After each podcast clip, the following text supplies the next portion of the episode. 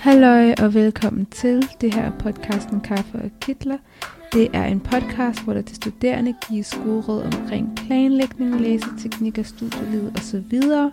Jeg er din vært, jeg hedder Janice, og jeg er medicinstuderende på Københavns Universitet. Hej og velkommen til den her episode. I dag kommer det til at handle om, hvordan man kommer i gang med forskningen. Og for at tale om det, har jeg inviteret en gæst med. Kunne du tænke dig at præsentere dig selv? Jamen, goddag, og tak fordi I måtte komme. Jeg hedder Philip Søsko Davidovski, og jeg er læge og phd studerende øhm, Det vil sige, at jeg laver forskning ude på øh, Gentofte Hospitals hjerteafdeling. Jeg ved ikke, øh, hvad du ellers vil have vide, men jeg er 28 år, og jeg øh, færdiggjorde mit medicinstudie på Københavns Universitet. Så er jeg lige påbegyndt en ny øh, masteruddannelse på det, der hedder Imperial College London, øhm, hvor at jeg skal læse en master i Public Health Øhm, så på den måde får jeg også kombineret lidt af det mere teoretiske med det praktiske, øhm, hvor jeg laver øh, min phd studie ude på Gentofte. Øhm, og så tænker jeg, at det skal handle lidt om forskning i dag. Så mm. jeg tænker, at du bare kan starte fra begyndelsen. Altså, hvordan startede forskningen for dig, og hvordan startede din overvejelse også i forhold til at begynde med det? Uha, det er et, øh, et større spørgsmål. Øhm, jeg vil sige til at starte med, altså man går jo, alle medicinstuderende øh, går jo og taler om, okay, forskning og så videre, og det er noget, man skal gøre, og hvad hvis man ikke gør det, kommer man så ind på sit, øh, ind i sit drømmespeciale og så videre. Så, så det var også tanker, jeg selv gjorde mig allerede tidligt fra studiet af. Øhm, der gik dog først noget, noget tid før, at jeg rigtig engagerede mig øh, inden for forskning. Øhm, mest af alt fordi, at jeg de første mange semester prioriterede mere øhm, sådan set bare at klare det godt til eksamenerne øhm, og, og være flittig på den måde og også have nogle forskellige studiejobs. Men det hele begyndte sådan set øh, omkring mit bachelorprojekt, øh, hvor at jeg blev øh, engageret øh, med en professor, der underviste på femte semester, øh, der hedder Jens Peter Gøtze som, øh, som hævde mig til side efter en time og spurgte, om ikke jeg, øh, jeg skulle skrive en bacheloropgave hos ham, og så sagde jeg, jo, det kunne da være meget spændende, og så videre. Øhm, og så inviterede han mig til et møde på hans kontor, hvor vi talte lidt sammen, og han forklarede lidt omkring de forskellige muligheder, og han sagde, at jamen, der kunne, du kan gøre det til en interessant opgave, hvor vi begge to kan blive akademisk stimuleret, kan jeg huske, han sagde, i forhold til, at øh, det her det kan blive en, øh, en mulig artikel, som vi kan publicere, efter du har lavet dit bachelorforsvar, eller det kan være den her lidt mere øh, standardiserede, traditionelle, hvor at du skriver en opgave og videre, øh, fordi du bare skal, skal videre med studiet. Og så sagde jeg, jamen øh, hvis, hvis han havde mod på det øh, og være en vejleder for mig og så videre, så ville jeg meget gerne øh, takke jer til at skrive den her øh, opgave, som så muligvis kunne blive publiceret bagefter. Så, øh, så det var sådan set min bacheloropgave, som jeg skrev ved siden af, at jeg læste på, på 6. semester.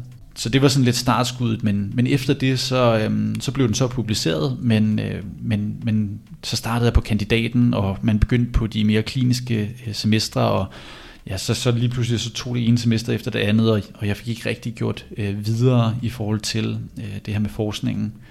Jeg havde så også nogle, øh, nogle ting, hvor jeg, jeg skrev nogle bøger til studiet, øh, så lidt akademisk kan man måske godt kalde det. Øh, så, så det var det meget min tid gik med. Så startede jeg, øh, så kan jeg huske, at jeg på 10. semester øh, var jeg på udveksling i Østrig, øh, hvor jeg var nede og tage noget psykiatri og børnes ungesyk og, og samtidig også noget neurologi.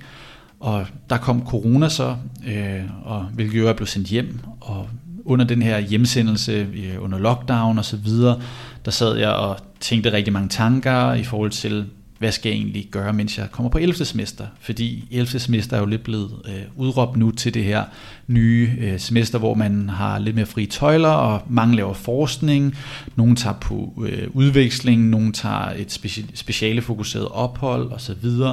Så, så, jeg tænkte lidt, hmm, hvad, skal jeg, hvad skal jeg egentlig lave? Og øh, jeg begyndte at, øh, at kigge lidt rundt på nogle forskellige øh, professorer på LinkedIn. Øh, de, øh, det plejer, at det er en rigtig, rigtig god ting, det er at øh, finde nogen, du synes er inspirerende, og så gå ind på deres LinkedIn øh, eller Twitter, og så kan du se, hvad er det egentlig, de går og laver af forskning. Hvad laver de af forskellige ting og projekter osv. Og, så videre, øhm, og så sådan set bare skriv øh, til dem der. Så jeg skrev til min nuværende vejleder, jeg skrev også til nogle andre, øh, kom ud til nogle forskellige samtaler, hørte lidt omkring, hvad er der egentlig af muligheder for sådan en som mig, øh, der er nysgerrig og arbejdsom, og på den måde så blev der sat, øh, sat et forskningsår i stand, som, øh, som jeg færdiggjorde det, jeg påbegyndte mit forskningsår i efteråret 2020, og færdiggjorde det så i efteråret 2021, hvor jeg så startede på, øh, på 12. semester efterfølgende. Ja, og hvor er du så hen i dag? Jamen, altså det der, så, det der så skete, det var, at allerede tidligt i mit forskningsår, så, så synes jeg, så blev jeg grebet meget af forskningen, og tænkte, at det her kunne jeg da godt tænke mig at fortsætte med. Det vil sige, allerede tidligt gjorde jeg mig, eller gjorde opmærksom over for min vejleder, at jeg kunne godt tænke mig også at skrive en PhD. Og han er, min vejleder er super dygtig og meget engageret også og så videre, så han, han sagde selvfølgelig Philip, det kan vi sagtens finde ud af. Øh, jeg tænker, at vi allerede nu kan begynde at planlægge, og du kan skrive noget protokol og skrive nogle øh, fondsansøgninger og så videre, sådan så at vi hurtigst muligt faktisk kan få dig engageret i, i et projekt, sådan så du kan påbegynde din PhD efter du formentlig er færdig med studiet. Så, så det begyndte jeg at, øh, at gøre sideløbende øh, under mit forskningsår, mens jeg lavede nogle andre projekter og så videre. Og det, det gjorde så, at det udmyndtede sig i, at jeg lavede nogle ansøgninger, og jeg, jeg fik en stor bevilling fra, fra Novo Nordisk Fonden, som så gjorde det muligt for mig at, øh, at, at starte og at påbegynde min PhD øh, lige efter jeg havde færdiggjort medicinstudiet. Mm. Så, så det var sådan set det. Øh, det er lidt øh, den korte historie med, at, øh, at, at jeg, jeg færdiggjorde studiet, og havde så allerede der fået en masse funding, som gjorde det muligt, at, at jeg kunne starte. Det er ofte det, der kan være problematisk i hvert fald, når man skal, skal starte et phd projekt op, at om har man penge til at kunne betale løn, så man ikke skal gå og arbejde frivilligt osv. Øhm. Og hvordan ser sådan en dag så ud for dig? Sådan en typisk dag som phd studerende Hvordan ser sådan en ud? Det er meget varierende, vil jeg sige.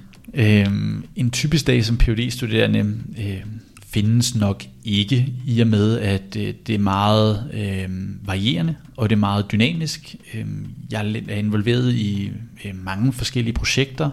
Øh, jeg vejleder, og jeg inkluderer deltagere til mine forskellige projekter. Jeg har forskellige møder og kurser. Øhm, så det er lidt sværere at sige, hvordan ser en bestemt dag ud. Men, men jeg, kan, jeg kan jo sige, at ofte så, det, det jeg, den måde, øh, jeg strukturerer min tid på, det er, at jeg tror, jeg møder ind på kontoret, øh, eller jeg cykler på, på arbejde, og så starter jeg faktisk dagen af øh, ud ofte med at, øh, med at træne nede i fitnesscenteret på, på Gentofte Hospital. Og så tror jeg, jeg kommer op på min kontorplads sådan omkring klokken 9. Øh, og så er man sådan frisk og, og veloplagt til at kunne, øh, kunne, kunne lave en masse ting.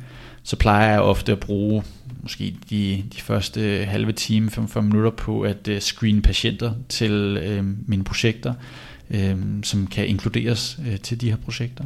Og så efter det, så, så taler man måske lidt med nogle af sine kollegaer omkring, hvad er det nye i, i forhold til, hvad for nogle udfordringer står man med på nuværende tidspunkt i sit projekt, og hvordan kan man komme videre. Øhm, ofte så, vi er heldigvis en stor gruppe med mange phd studerende så på den måde kan vi meget hjælpe hinanden øh, med, og de fleste, fordi vi er på forskellige steder i, øh, i vores phd forløb så kan vi også hjælpe hinanden på den måde. Mm. Øhm, og så hvis man så er sådan en bachelorstuderende på medicinstudiet for eksempel, mm. og rigtig godt kunne tænke sig at komme i gang med forskning, man er på bachelor, og ved ikke helt, okay, hvor skal jeg starte? Jeg ser, der er mulige opslag på Facebook, eller sådan, hvad kan man gøre, eller hvad kan man tage overvejelser for at kunne begynde, hvis man gerne vil starte på bacheloren med at forske? Mm. Jeg vil sige, når man er på bacheloren, og man er tidligt på bacheloren, så det vigtigste råd, jeg kan give, det er, at man skal, man skal virkelig føle efter nede i maven, om hvorvidt at det er noget, altså sådan, der har oprigtig interesse på det tidspunkt.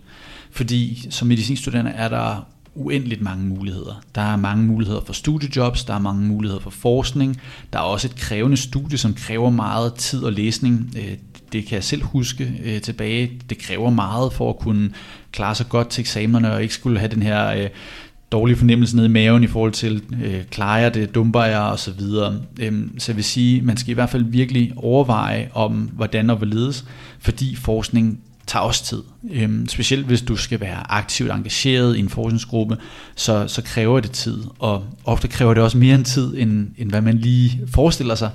Øh, jeg plejer øh, at sige til, øh, til, til, til venner eller noget, øhm, at ofte så, så giver du forskningen lillefingeren, og så tager den hele armen. Øhm, det, er en, det er en forholdsvis præcis analogi i forhold til forskningen.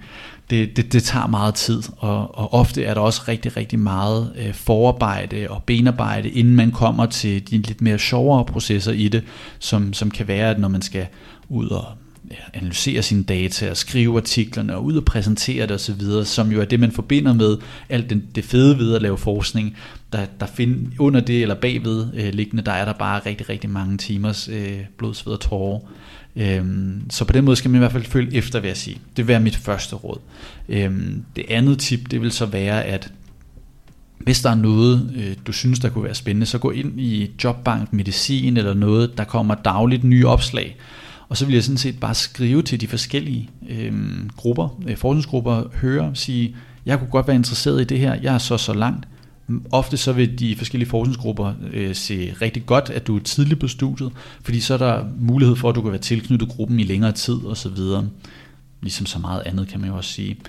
Men så vil jeg sådan set skrive ud og, og forhøre mig lidt, øh, lige sådan sætte en føler ud, tænke, at det her kunne det være noget for mig, og også præcis, hvad indebærer øh, ens øh, jobbeskrivelse ved de enkelte øh, forskningsgrupper. Skal man primært stå for at øh, ringe patienter op? Skal man stå for at lave dataindsamling eller dataindtastning? Skal man øh, stå for at øh, pipettere blodprøver eller analysere scanninger, eller skal man lave noget helt tredje? Øhm, specielt også fordi, at når du er tidlig på bacheloren, så er det også begrænset i hvilket omfang, øh, i hvert fald til at starte med, at du kan lave øh, diverse øh, ting, fordi at forskning, der ligesom også med medicinstudiet, du bygger stille og roligt på øh, med, med forskellige skills, og, og i takt med, at du er mere erfaren, så kan du også få lov til at lave øh, mere spændende øh, opgaver.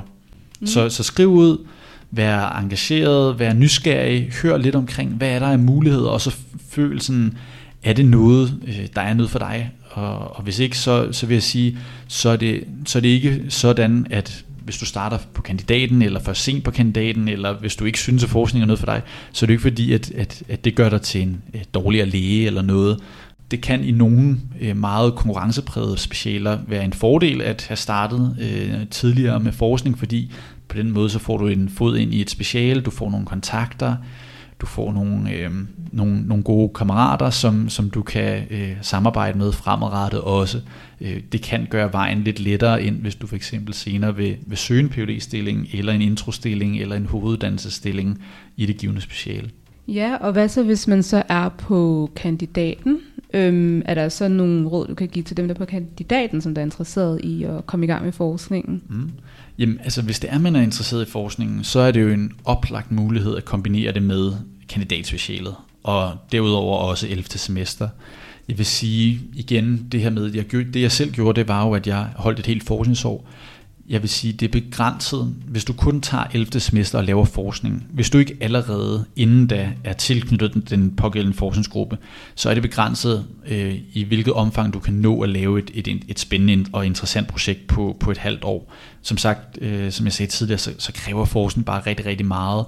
Og et halvt år, det er, det er, det er gået meget hurtigt. Øh, tingene, inden du er inde i tingene, inden du er, forstår, hvad det går ud på og så videre. Du har analyseret dine data og sådan noget og skrevet artiklen, så er det halve år allerede gået. Og så har du ikke rigtig været involveret i så meget andet. Så vil sige, hvis det er, at man, man, man skal lave, eller man har virkelig har lyst, og man brænder for at ville lave forskning på kandidaten, så vil jeg helt klart kombinere øh, 11. semester og så måske tage et frisemester, øh, hvor at man kan kombinere det, så man kan blive involveret i nogle lidt større og lidt sjovere projekter. Det plejer at gøre, at, at ens artikel kan blive publiceret et lidt bedre sted, eller at man kan måske være involveret i mere end bare et projekt. Måske kan man hjælpe til at blive, få nogle medforfatterskaber hos nogle af de phd studerende eller noget andet. Lad os sige, at man så er interesseret i et, et speciale, som der kræver et eller andet, altså masse publikationer og en PhD og alt muligt. Øhm, kan man så godt lade være med at måske forske gennem studiet, og så bare satse på PUD'en, eller har du nogle råd i forhold til det? Nu, man kan jo sige, jeg er jo ikke selv i hoveddannelse endnu, så på den måde øh, er, er jeg nok ikke øh, ekspert i det her spørgsmål, men jeg vil da sige, at jeg, altså, der er jo både fordele og ulemper ved de forskellige ting. Øhm, det værende sagt, man kan jo godt sagtens øh, skifte øh, mening i forhold til, hvilket speciale man har lyst til at være i. Det værende sagt, så hvis du nu har lavet forskning inden for gynækologi og obstetrik under studiet, men du finder ud af, at du måske hellere vil være urolog eller et eller andet, så, så er det jo muligt, selvom du har lavet forskning inden for et speciale, at skifte til et andet. Den forskningserfaring, du har, øh, er, kan, kan lidt bruges øh, flere steder, fordi at mange af principperne og, og metoderne er jo, er jo identiske, så på den måde er det, er det meget ens og kan appliceres i forskellige ting. Det, der så ikke er med øh, i det tilfælde, det er jo så det netværk, du formentlig har, har, har opbygget. Men i forhold til det, du spørger om med ikke forsker overhovedet under studiet, altså der vil jeg sige, det er jo igen ikke noget, der udelukker, at du kan komme ind i det pågældende speciale. Fordi at der er altid en mulighed. Det hele, der det afgørende ting er jo bare, hvor hurtigt sker det, og, og hvor meget vil du arbejde efterfølgende. Så det kommer lidt an på, hvornår vil du ligge øh, din, øh, altså dit knofelt, hvornår vil du lægge arbejdstimerne. Ikke? Så, så hvis du har lavet noget forskning under studiet, og du allerede der har vist, at du faktisk kan lave noget akademisk, og du muligvis også selv har søgt nogle penge til at få et skolarstipendiat eller noget, det er jo ting, du kan skrive på CV'et. Det er ting, der kan hjælpe dig fremadrettet øhm, i fremtidige fondsansøgninger.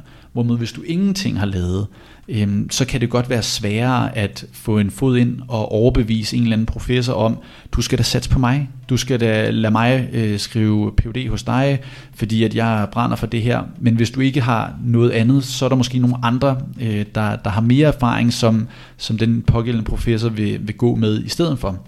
Så det er jo mere det der med, hvornår vil du ligge arbejdet, fordi der er, jeg kunne forestille mig, at der er mange, hvis de intet forskning har lavet, som så lige pludselig finder ud af, jamen de vil gerne være øh, kardiologer eller pædiater eller et eller andet, noget der måske kræver øh, en PhD på nuværende tidspunkt, så skal de lave øh, en masse forskning ved siden af, øh, frivilligt, øh, efter en krævende KBU-stilling, efter de har fået fri i deres fritid, efter en krævende introstilling, så og de har måske på det tidspunkt fået børn og så videre. Øhm, så der kan det godt være øh, endnu lidt frustrerende måske, hvis man intet forskningserfaring har, så at skulle bruge den her ekstra energi, når du først har fået fri og i din fritid, hvorimod man kan sige, som medicinstuderende er du måske lidt mere fleksibel. Og men jeg kan også, jeg vil jo også sige det sådan, når du skriver dit kandidatspeciale, så er du allerede, du skal jo allerede skrive en opgave, så på den måde kan man sige, den ekstra indsats, du skal ligge i for at lave noget, der faktisk kan publiceres eller lave en eller anden, er ikke meget højere i forhold til den gevinst, du får ud af det.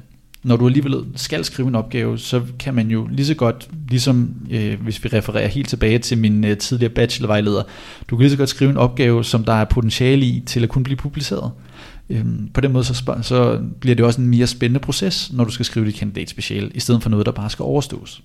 Og så går der jo et rygte rundt, eller jeg ved ikke om det er et rygte, eller det er bare sådan, sådan noget, man går rundt og tænker, at man skal have et tårnhøjt snit for at, at få en PhD, eller starte på en PhD. Er det sådan en uh, myte, du kan sådan debunke her nu, eller sådan, er, det, er der noget om sagen?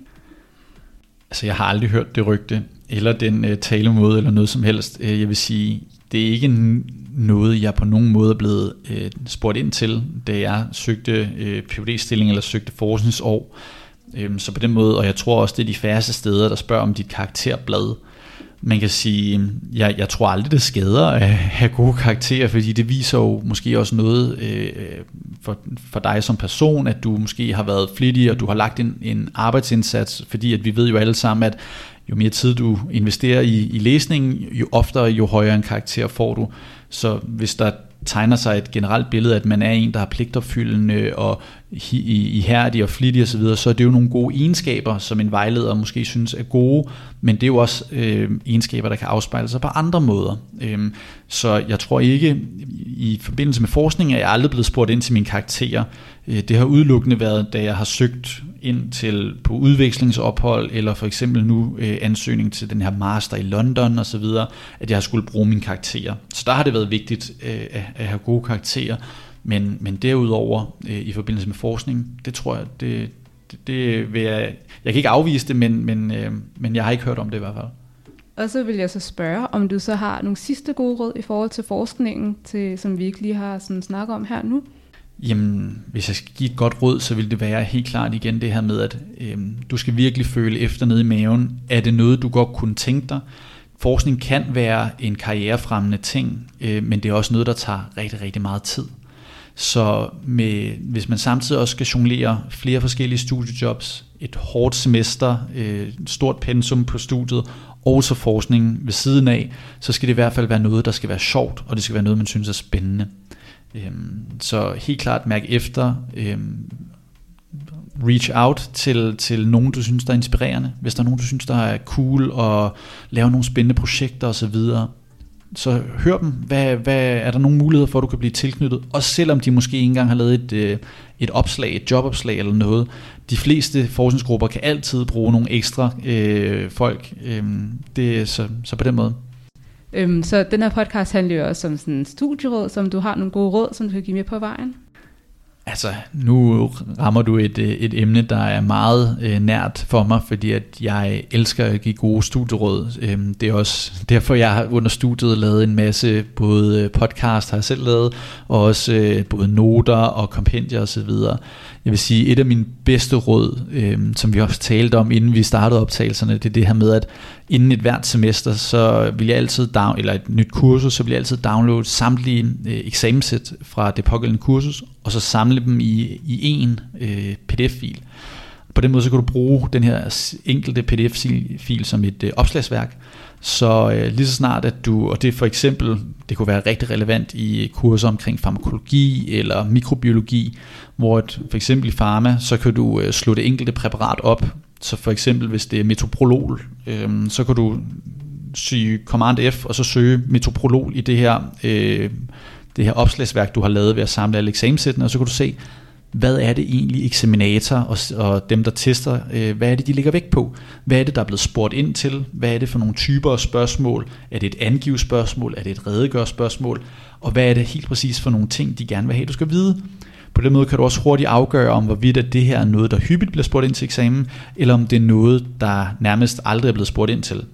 Hvis det er det sidste, så kan man jo overveje om, hvor grundigt man vil huske det, fordi at, så det er jo oftest vigtigere at huske de ting, som der bliver hyppigt spurgt ind til. Dem skal man kunne i stor detaljegrad, hvorimod det, der er lidt mere sjældent, der er det måske vigtigere at bare kunne øh, tingene overfladisk.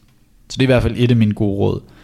Et andet, det vil jeg sige, altså hvis ikke man allerede er i gang med det, så altså Anki, Anki er et sindssygt stærkt øh, værktøj og redskab, man kan bruge i sin læsning, både øh, selv, øh, men også i, i samarbejde med sin læsemarker eller læsegruppe. Man kan skrive, man kan i realiteten tage de her eksamenssæt fra det her opslagsværk og sådan set bare kopiere dem over i Anki. På den måde så når det er, at du har læst til eksamen, så på en eller anden måde, så kan du nå at repetere pensum øh, 10 gange, i stedet for at, øh, vi kender jo alle sammen det her med, at hvis man skriver noter, det er meget sjældent, at man læser sine noter igennem særlig mange gange inden en eksamen. Jeg kender i hvert fald ikke nogen, der har gjort det. Hvorimod Anki, der laver man det lidt mere til et spil, sådan så at man øh, får, ja, ved hjælp af, man får det sådan lidt konkurrencepræget, sådan så man faktisk synes, det er sjovt at teste øh, sin viden. Men hvor kan man finde dig på sociale medier for eksempel? Jamen, man er mere end velkommen til at øh, connecte med mig på LinkedIn. Øhm, der er jeg forholdsvis aktiv i forhold til øh, at, ja, omkring artikler og publicering og hvordan det ellers er livet som phd studerende så også på både Twitter og, og Instagram, hvor man også kan finde mig øh, ved at skrive mit fornavn og mit efternavn, så, så plejer jeg at komme frem. Jeg tror også, at I kan faktisk også øh, finde mig på øh, Spotify, hvor jeg også har min egen podcast, der hedder Medical Education, hvor jeg har gennemgået forskellige øh, sygdomme og så videre til, øh, til sådan nogle pensum podcast. Ja, så hvis I gerne vil finde Philip, så ved I, hvor det er, og jeg linker også til det i episodebeskrivelsen. Men tusind tak, fordi du kunne komme, Philip, og tusind tak, fordi I lyttede med. Det var det for den her episode. Tusind, tusind, tusind tak, fordi du lytter med. Og hvis du gerne vil støtte podcasten, så kan du gøre det ved at på Spotify eller Apple Podcast at følge podcasten og give podcasten nogle stjerner. Hvis du gerne vil kontakte podcasten her, så kan du skrive til mailen kaffe og gmail.com. Det kan være, hvis du har spørgsmål eller har ønsker til nogle episoder. Og igen vil jeg gerne takke mange, mange, mange gange, fordi du lytter med, og vi ses til næste gang.